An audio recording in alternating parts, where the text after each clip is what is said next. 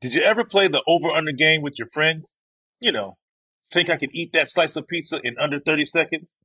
I know I did. If you have, then you're going to love Pick Six, the new fantasy game from DraftKings, an official partner of the NBA. Download the new DraftKings Pick Six app now and use code DKHOOPS for a shot at huge cash prizes. That's code DKHOOPS only on DraftKings Pick Six. The crown is yours. Gambling problem? Call 1 800 Gambler. 18 plus in most eligible states. Age varies by jurisdiction. Eligibility restrictions apply.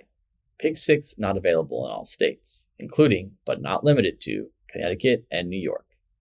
For up-to-date list of states, visit dkng.co slash pick6states.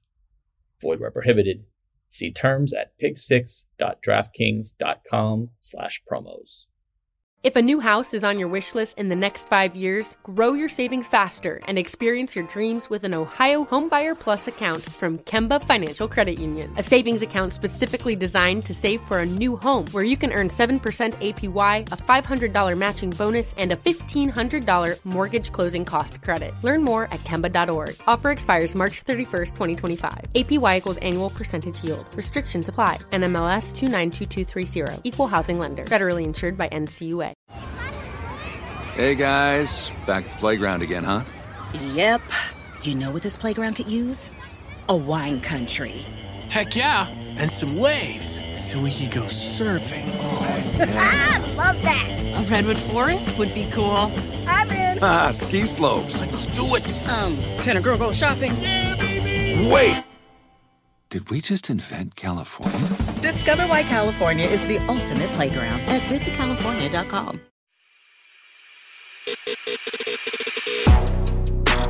I mean, when he made that announcement, um, first of all, I was excited. You know, but LeBron James, I got love for LeBron James, and obviously he's one of the greats.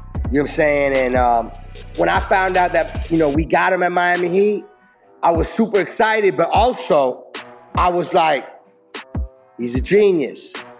Where else would you go? This is Miami. You know what I'm saying? Like, this the Heat. We already won a championship. You know, what it is is the greats connect with the greats. Winners work with winners.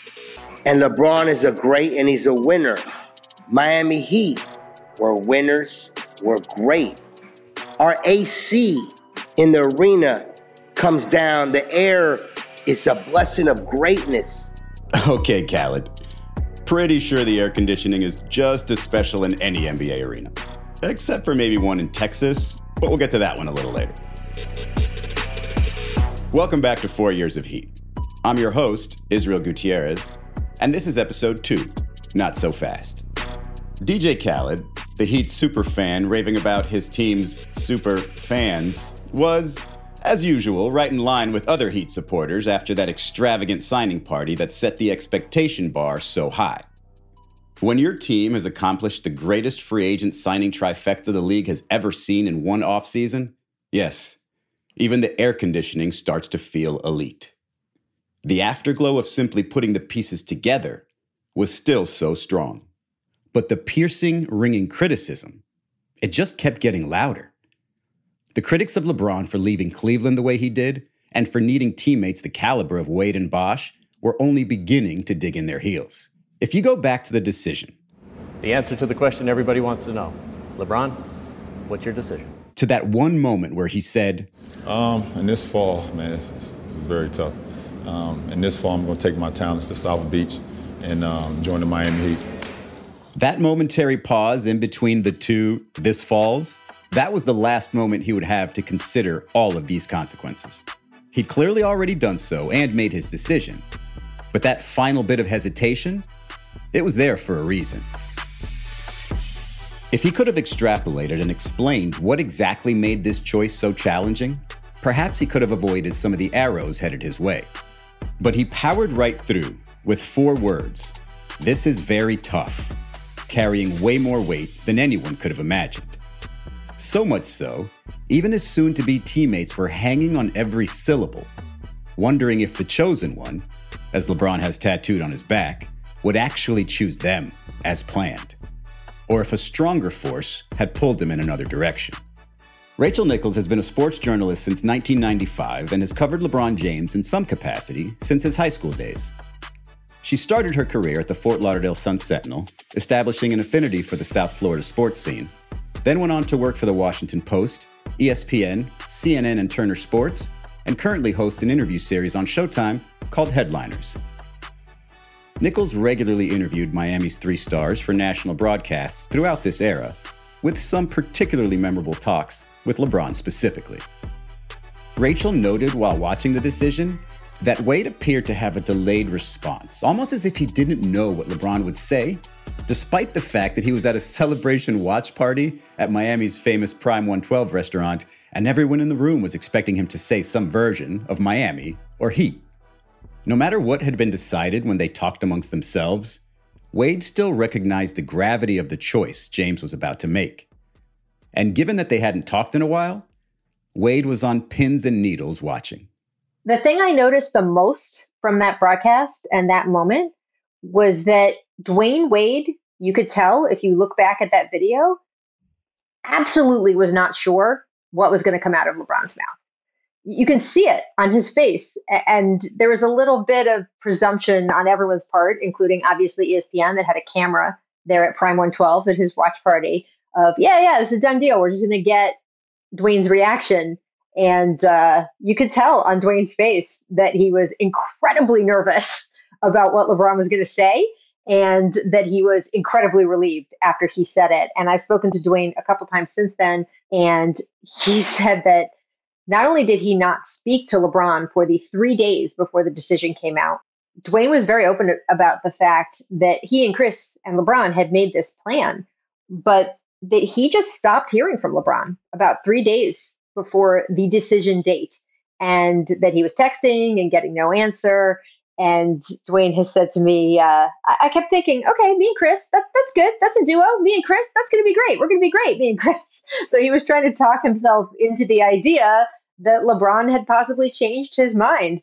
And uh, I said, so you didn't know what was going to come out of LeBron's mouth? And he said, I'm not sure LeBron knew for sure what was going to come out of his mouth. That in that moment, he thinks LeBron, not that I was having second thoughts, but just the enormity of the situation and what was he about to say w- was really weighing on him. But uh, LeBron, of course, said South Beach. Dwyane also told me that when LeBron first said South Beach, it took him a second. It took him a beat because, as you know, they don't play in South Beach. So it was not the word he expected. The word he expected was Miami or the Heat. And even though South Beach was obviously that LeBron was coming to join Dwyane, uh, the fact that it wasn't any of those three words uh, sort of uh, threw him for just another half second. Okay, let's be real for a second. Do we really think LeBron would have tossed out the ultimate plot twist and said something other than Miami at this point? Imagine the egg on the faces of everyone at that Miami watch party had LeBron announced he was staying home or that he was joining Derrick Rose and the Baby Bulls. There's just no way, right? This had been planned far in advance, and nothing was going to change this trio's mind, right? Right? Well, perhaps one day when LeBron retires, he'll break out the rocking chair and tell us exactly what he was thinking leading up to that day, and just how warranted Wade and Bosh's concerns were. In the meantime, Brian Windhorst is probably the best person to ask. Windhorst has been covering LeBron since his high school days, working for the Akron Beacon Journal and Cleveland Plain Dealer, before joining ESPN to cover the NBA and a lot more LeBron. Was this the smooth finish to years of planning? Or was the path more of a rickety bridge that could always collapse just before all parties reach the other side? So, when it comes to stuff like this, I'm always going to judge actions over words. So, let's focus on the actions. The actions were in 2006, Chris Bosh, LeBron James, and Dwyane Wade all aligned their contracts with three year extensions. At the time, under the rules that existed, those guys doing that was unheard of. And Carmelo Anthony, who was obviously in their association group um, and had was drafted in the same draft class, had the same options. He elected not to do that. He didn't like the uh, the risk associated with it, and he took a five year extension. And it's interesting that him his decision doing that ended up causing an interesting development later on when LeBron, Bosh, and Wade all got together and Carmelo had to force a trade, which ended up harming him. That decision ended up, in some ways, coming back to backfire on Carmelo. But they obviously, at that time, wanted their contracts aligned to allow for options down the road. Um, but the other thing I think it's important is the actions that took place the week of the 2010 free agency decisions. Um, they obviously had discussed with each other the idea of playing together. And obviously, at some point, there was an alignment on deciding to play together with the Heat. And I've listened to all three of their stories. Um, there's certain details that don't line up. And so, what the actual truth was, I don't know if we'll ever fully establish. There obviously was a time where they all got together and said, okay, it's going to be Miami. And I do think for LeBron, he always thought it was going to be Cleveland or Miami. And when Cleveland made the pitch, LeBron's discussions with them were about trying to add another piece. Um, and all of those teams' discussions were about trying to add LeBron and another piece. That was the what all those teams brought. It was only the Heat that was able to execute LeBron plus two. And it was just simple mathematics that they were able to do that. So, in summation, they always left the option of playing together open and took actions with their contracts to make that happen as soon as possible. But actually doing it, I do think, came right down to roughly decision day uh, in 2010. By the actual decision day, Cleveland had been ruled out because of Bosh's lack of interest in playing there. And even though it felt like Miami was the only remaining option, there were still lingering doubts about what LeBron would actually say. It was the first and most obvious sign that, even though this was a union of three stars trying to win championships for themselves and their organization, this was LeBron James taking control of his legacy. An extended business trip, if you will. A four year college stretch as he would later call it. He had to win championships, not Bosh. He needed to start a collection of rings to chase Jordan, not Wade. The pressure Wade and Bosh felt was just as much to accomplish this for LeBron as it was for their own careers. And by the time they'd reached Hurlburt Field, a U.S. Air Force base in the panhandle of Florida for their first training camp together, all the Heat players had started to feel the unprecedented level of scrutiny this team would face. Their ears were still ringing. Nichols could tell the tone of Miami's main three had changed from post signing party to pre training camp interview. I actually interviewed them at the pep rally. So there was that joyous moment. And uh, then the interview you're referring to was a lot more defensive. And just to see that change was super interesting because the pep rally, as you remember, was all excitement and they got a little carried away as they admitted later uh, with the not one not two not three not 17 and um, you know uh, it was joy and it was happiness and it was this excitement about being together and all the possibility. And by the time we got to right before the season they had had all that time to hear about how terrible they were how disloyal some of them were uh, how selfish some of them were all the things that were hurled at them and and so much of it was about so much more than basketball or LeBron James. Uh, there were so many feelings about the state of the country. There were so many feelings about race. There were so many feelings about middle America and people leaving their hometowns and their their uh, states in the middle of the country because industries had dried up and that feeling of being abandoned. There's so many things that tied into why that backlash happened. But you could tell by the time we sat down for that interview right before the season, that backlash had hit them all pretty hard. You know, it's it's that's all a part of the game. And at the end of the day, do we all know if they booing you because they don't like you or because they fear you?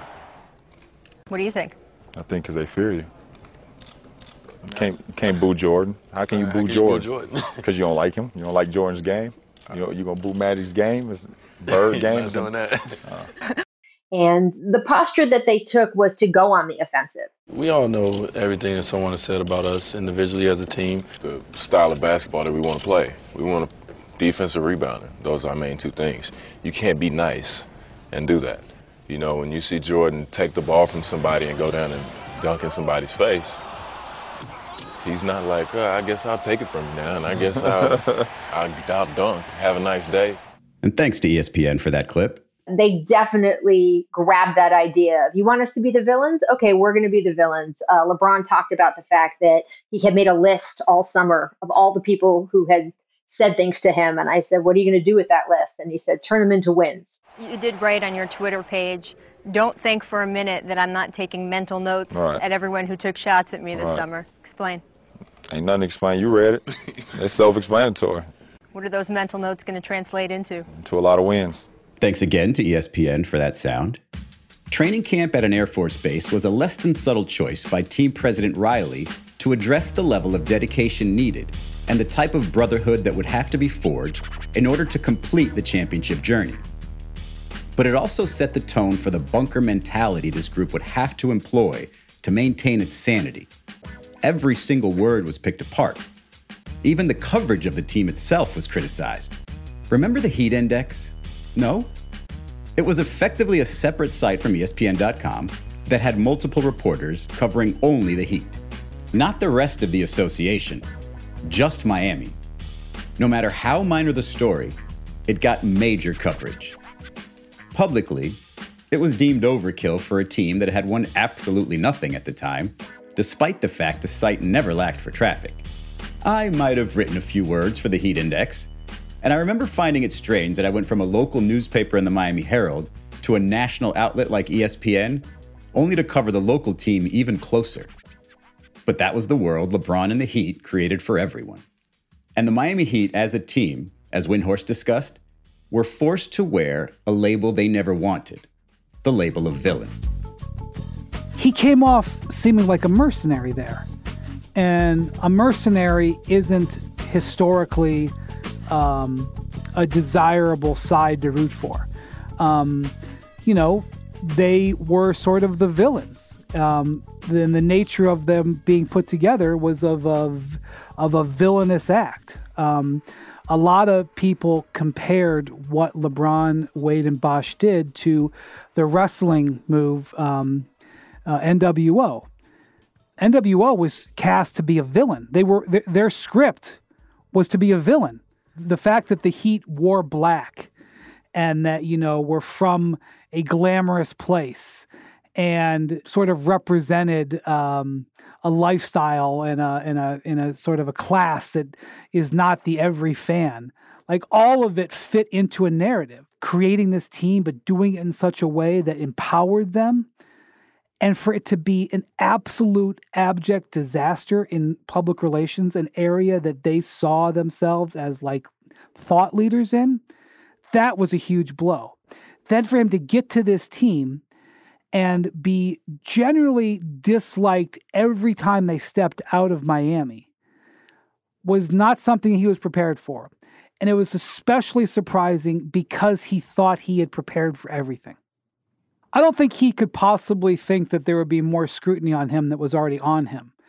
Um, from being on Sports Illustrated when he was 17 to being on ESPN um, as a high school senior, which at the time was unheard of, to signing this huge Nike contract. I mean, people forget Kobe signed. Kobe Bryant was a three-time NBA champion and one of the faces of the league. He signed a Nike contract the year LeBron came in the league for 40 million. LeBron signed a Nike contract coming into the league for 90 million. Okay? He felt like that was a big pressure point. The drama in Cleveland of him not getting over the hump, you know, being with the number one seed his last two years there and not getting it done, um, str- you know, struggling in his last playoff uh, series with the Cavs. I think he thought he knew what adversity was, and he had seen a lot of it. And frankly, he had overcome a big portion of. He hadn't become a champion yet, but I'm sure he felt he was going to get there. And so when he came to Miami, and there was just the only, the only thing I could describe was nightly venom. Did you ever play the over under game with your friends? You know, think I could eat that slice of pizza in under 30 seconds? I know I did. If you have, then you're going to love Pick Six, the new fantasy game from DraftKings, an official partner of the NBA. Here's how to play during the NBA playoffs. Pick between two and six players and choose if they'll have more or less of his stat. Rebounds, points, assists, and more. Download the new DraftKings Pick 6 app now and use code DKHOOPS for a shot at huge cash prizes. That's code DKHOOPS only on DraftKings Pick 6. The crown is yours. Gambling problem? Call 1 800 Gambler. 18 plus in most eligible states. Age varies by jurisdiction. Eligibility restrictions apply. Pick 6 not available in all states, including, but not limited to, Connecticut and New York. For up-to-date list of states, visit dkng.co slash pick6states. Void where prohibited. See terms at pick6.draftkings.com slash promos. Pacaso knows your vacation home is your best home. It's the place that brings family and friends together. It's where you're the best version of yourself. Pacaso makes it easy to co-own a luxury vacation home in amazing locations. Listings start at 200K for one-eighth ownership. Pacaso does the hard parts for you. Luxury furnishings, maintenance, billings, scheduling, and more. With a home management team that provides support before, during, and after your stay so you can focus on the relaxing, hosting, and making memories with family and friends. And you can resell on Pacaso's marketplace anytime, historically for a 10% gain. With Pacaso, you can stop saying someday and start building family traditions today in a vacation home you own and revisit time after time. Visit Pacaso.com today to see thousands of luxury vacation home listings. That's PACASO.com.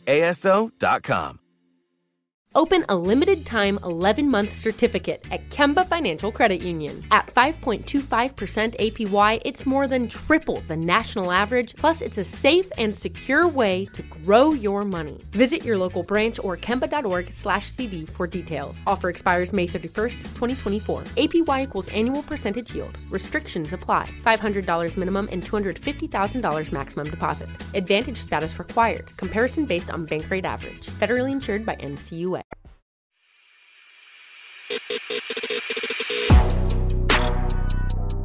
The regular season began in the most venomous possible setting Boston's TD Garden. It was where Wade and the Heat were eliminated in their previous postseason, and where LeBron had so many duels with Paul Pierce, Kevin Garnett, and Ray Allen. It was the Celtics, remember, that also knocked out LeBron in his last game as a Cavalier. This crowd was ready to be the first to mock this Heat super team, and Miami's primary characters gave the crowd plenty of ammunition. 83 72 Boston. Crowd starting in with the overrated chants here in game one. If you recall, there weren't many returning players on this Heat team. It was Wade, Udonis Haslem, Mario Chalmers, James Jones, and Joel Anthony. After that, it was a brand new group trying to create chemistry. Well, it was obvious in the opener that chemistry was still to be discovered. The team that was supposed to challenge the all time wins record, according to some, scored all of 80 points in a dud of a debut in Boston. This is a work in progress. Um, we, we feel like um, we all know Rome wasn't built in one day. You know, so it's going to take time, and, and we understand that. We have to keep on making progress every day and just continue to get better. We just miss shots. Um, sometimes they go in, sometimes they don't. Uh, yeah, uh, we missed some easy shots uh, and uh, never were able to get into a, a, proper rhythm. But it's not a reason to uh, panic right now. This is one of 82. You know, I'm sorry if everyone thought we was going to go 82 and 0. It just ain't happening. Players that were starting or getting heavy minutes at the beginning of the season, players like starting point guard Carlos Arroyo and reserve Eddie House, would barely be playing by season's end. Or in the case of Arroyo, not even on the team. Throw in the skill duplication of LeBron and Wade and the uncertainty in how to use Bosh effectively, and it meant the Heat started that season fairly uneven. They weren't losses you could easily get over either. They each seemed to come dressed with one enormous red flag, and said flag would be waved on every sports themed talk show in America until even Heat fans were in a panic. There was the opener in Boston where they all looked like strangers. There was the second loss to the New Orleans Hornets, led by Emeka Okafor? The big man had a 26 point, 17 rebound performance, and it was a major concern for a Heat team with questions at center. There was a loss to Utah where Paul Millsap went nuts with 46 points, unearthing more holes in the Heat defense. He gives it off to Paul. One more three in him. No! Can you believe that?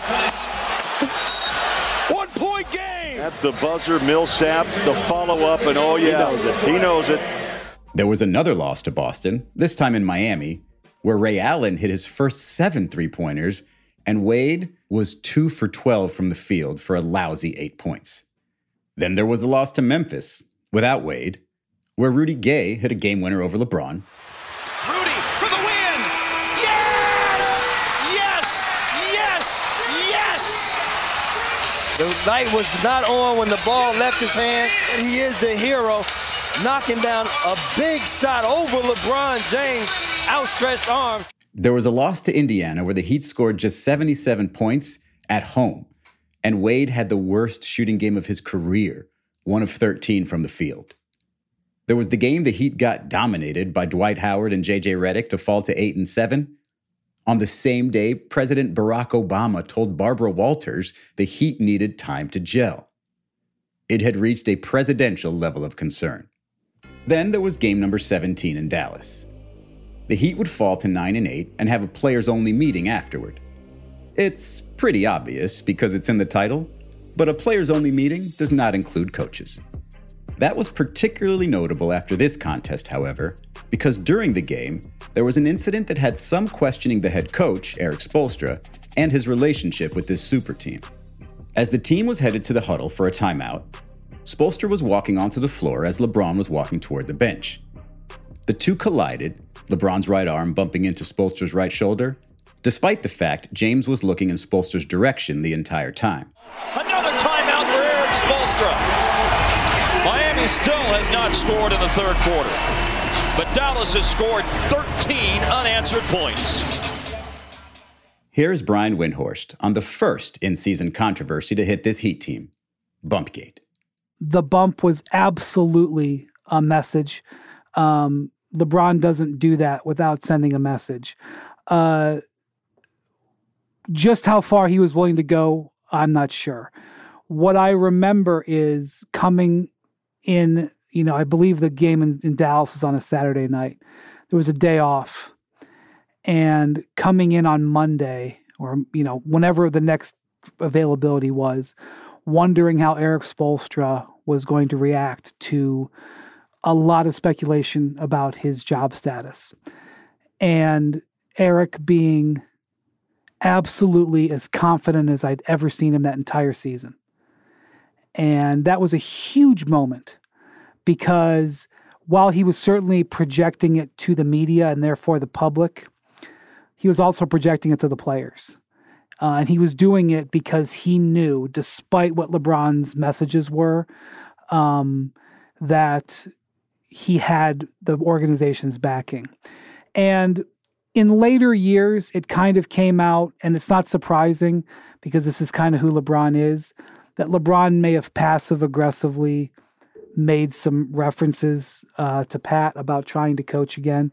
Um, I'm not sure LeBron ever actually directly called for it. I think he just sort of you know, influenced in his way. And, you know, we saw the same things happen later in his career with other coaches.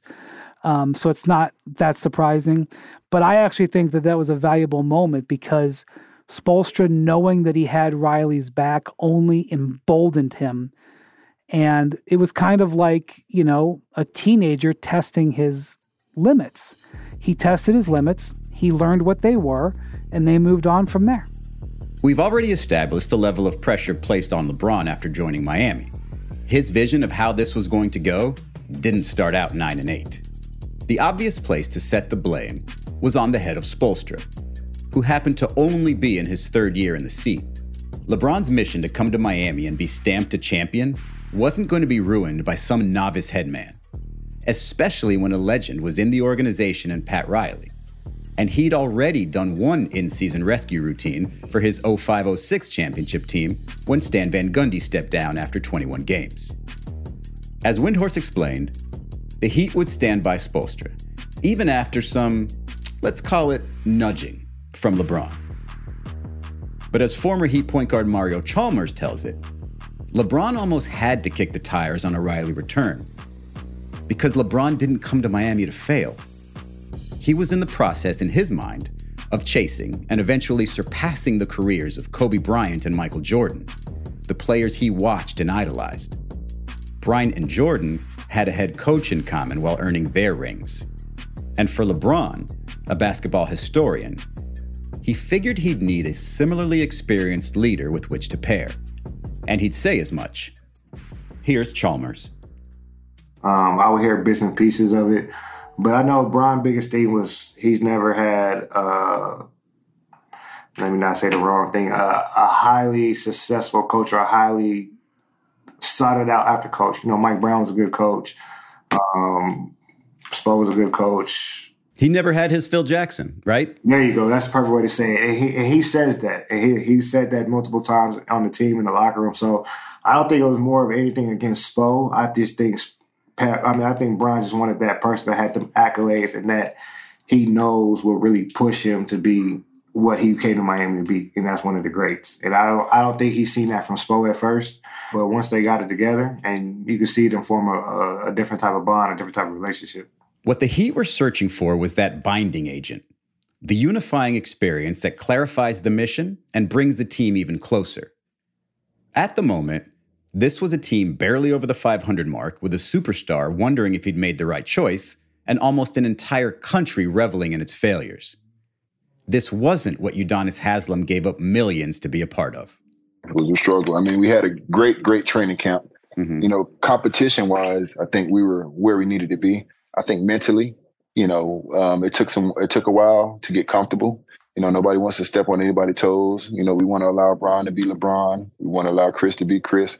I think Dwyane and I kind of just took a back seat just to kind of let those guys get comfortable. Mm-hmm. And I think that ended up hurting, you know, all of us at, early on in the season. But I think it's something that needed to happen. You know, you can't just go from A to D. You got to go through B and C. You can't skip steps. And I think those growing pains are things we just had to go through. Did the B and C Haslem reference there also mean the Boston Celtics? No, but it would have been really cool if it did. That's a confrontation still to come. For now, it was just one C, the city of Cleveland, that would provide just the building block this group needed. To this point, there was an awkwardness hovering over this group. Their joy for the game their thrill of being brought together, it had been met with a national groan and dulled severely. The resolve they'd built up during that stay in the Air Force Base was being threatened. LeBron was mystified that he was booed in that loss in Memphis, a city that LeBron never scorned. He never even teased the possibility of signing there. After a couple of steadying wins against the Wizards and Pistons, the Heat were set for Cleveland, LeBron's former home, a place he knew he wouldn't be greeted warmly anymore. And then, of course, you guys play in Cleveland. Dwyane, you recently said you think you're going to need a police escort just to get out of that city. what is that going to be like? Ask him. Hey, I'm just going to bring my camera. I just want to get the footage. I think it's going to get a lot of boos that night, too. Um, you know, it definitely won't be a, a, a warm reception. Uh, but it's, a, it's another game, another challenge for us to, to, to deal with adversity throughout the course of this season, um, and, and, I'm looking forward to it. I got a lot of memories with those fans, and um, you know I'm gonna see a lot of fans that I've seen every single night for those 41 home games every season plus playoffs, and uh, um, but I'll be on the other side this time. Thank you to ESPN for that bite. It's one of the developing themes of this Heat experience. It was even more of a harrowing homecoming than anyone could have predicted. For seven seasons, LeBron James wore the colors of the Cleveland Cavaliers. Then came the decision. And tonight comes the return. And moments ago, he took to the court in Cleveland.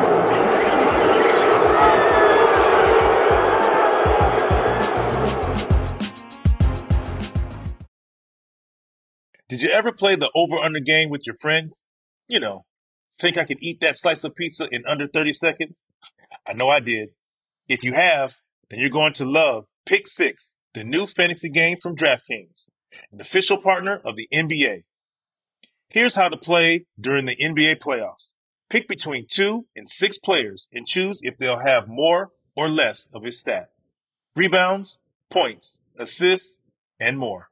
Download the new DraftKings Pick 6 app now and use code DKHOOPS for a shot at huge cash prizes.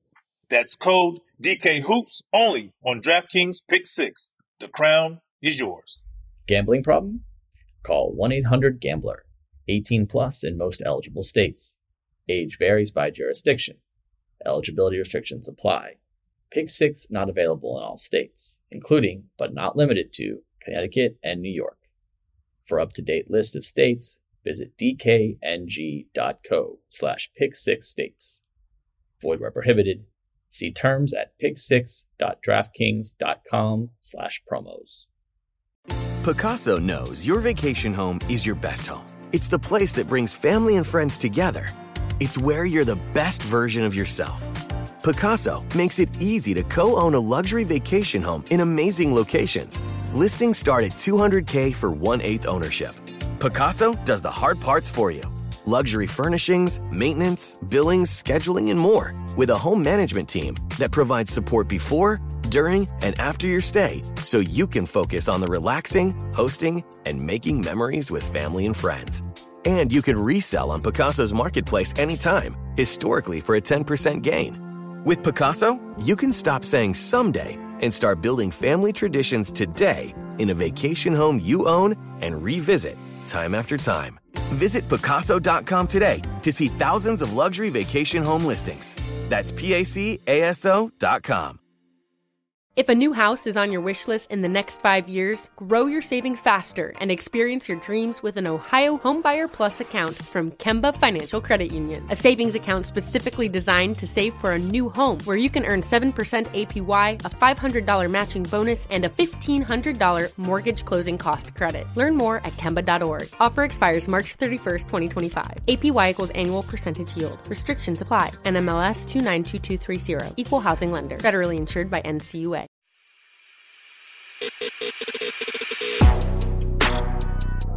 Just off Lake Erie is the building once called Quicken Loans Arena. On December 2nd, 2010, Rachel Nichols was one of many journalists who parachuted in to witness the return of the king. You sort of think, okay, we know what fan behavior is like and and what a difficult or tense situation is like. And absolutely none of that prepared any single one of us for what it was going to be like. I have never before or since been in an environment like that. I have been to thousands of games in half a dozen sports. I've been in super, just covered Super Bowls. I have covered World Series. I have covered other players' returns to cities they used to play in. I have never ever seen or felt anything like that. And when I say felt, the feeling is is that the building was vibrating, and I don't mean that as a euphemism. I mean that there was so much noise and so much sound that you could put your hand down on the table in front of you and it was vibrating a little bit. Uh, the players would say later, as they were gathering in the pregame locker room, that it felt like the fans were in there with them. That's how loud it was. And they actually had to cover, they call it the vomitorium, which is a ridiculous name, but it's the tunnel where players walk out from the locker room onto the court. That area had not been previously covered in Cleveland, and they actually covered it for that game because they were so worried about what fans were going to throw at the players. And I was there courtside and I saw a battery land in front of me. So I know those were being thrown. And who knows what else from other parts of the building. Uh, to say the least at the names being called of these players and went way outside the bounds of what is appropriate on a basketball court. And I want to be careful because, you know, there's give or take 20,000 people in that building. And I am sure that 19,500 of them behaved completely appropriately. But the fact that you did have a vocal and physical minority of fans that didn't um, really change the experience. And one of the things I noticed as all of this chaos was going on is that LeBron James, with his headphones on, as he was getting ready for the game, looked like he had no idea that all of this was happening outside those headphones around him. And of course he did. We all know that he did. But the fact that he was able to maintain that barrier uh, and that mental piece in that environment is one of the more impressive things, frankly, that I have seen. And we saw how he played during that game. He played like he felt, and uh, you could see it. Now it's time to meet tonight's starters for the visiting Miami Heat. At four, six eight from St. Vincent St. Mary High School, number six, LeBron James. Windhorst, like myself, was in the building as well. I'd been there probably a dozen times in my career to that point, and when I say the air felt thick, it's the only way I could explain it. Everywhere you looked, there was a sign of tension. The oxygen literally felt different than it did outside. Windhorst had spent countless nights in that building. None were like this night. Yeah, so I remember walking into the bowl and I don't know, maybe it was just a perception, but everything felt different. Um, the light felt different. The air felt heavy. Um, you could just feel it. I mean, you know, typically, you know, before games, you know, there's just sort of just a hundred different things happening, you know, and you know, it's all sort of unfocused. It's just sort of relaxed. Everybody's eyes in that room were on one person. And, you know, the Cavs were not calming it down. They were putting him on the scoreboard. You know, when Cavs owner Dan Gilbert came in, he they put him on the scoreboard as he walked in, almost like it was a some sort of fake boxing match um, to sort of you know pit him as the opponent, even though they're laughably not combatants on that court. It was very uncomfortable. It was uncomfortable for me. I can't imagine what it felt like for LeBron. And the absolutely brilliant, just soul sucking, emboldening, at the same time, performance in the second half that LeBron had. Three in a row. That's when teams get better as LeBron James is just on fire here in this third period. Just killing that crowd with spectacular execution. Goodness. Yeah, this, this is not fair now. He did say coming in this game he knows all the spots on this floor, and he's going to every single one of them. So LeBron has taken his talents back to Cleveland. For LeBron James and the Heat facing this hostile crowd all night long. It's an easy win, and you know that they are happy to get out of town and back home for Saturday night's meeting with Atlanta. The Heat with their third straight win. They go to 12 and 8. And it broke the Cavaliers because they were a bad team that was doing okay and they ended up losing more than 20 in a row after that and the heat basically had one loss for the next 6 weeks that was that was as pivotal of a regular season game as you'll ever see it LeBron finished that game with 38 points 24 of them coming in the third quarter he added 8 assists and didn't even need to play in the fourth quarter he was talking to players on the Cavs bench after a couple of impressive buckets. It looked like the joyous version of LeBron, at least for one game, was back. And as a result, it appeared the Heat turned the corner with such vigor, they couldn't even see it behind them anymore. The 118 to 90 dismantling of his former franchise would be the third of 11 straight wins for LeBron and the Heat. And it would be part of a stretch where Miami won 21 of 22 games. What team did Miami lose to in that span? That would be the Dallas Mavericks, the team Miami lost to during Bumpgate that got this whole roll started. It would provide a bit of foreshadowing, helping establish the Mavericks as one of the Heat's primary rivals in this era. But another rival would also emerge in year one the Chicago Bulls. And they would soon bring this red hot Heat team to actual tears when Dwyane Wade had two meetings with the Bulls. Um, he didn't have that second meeting for fun.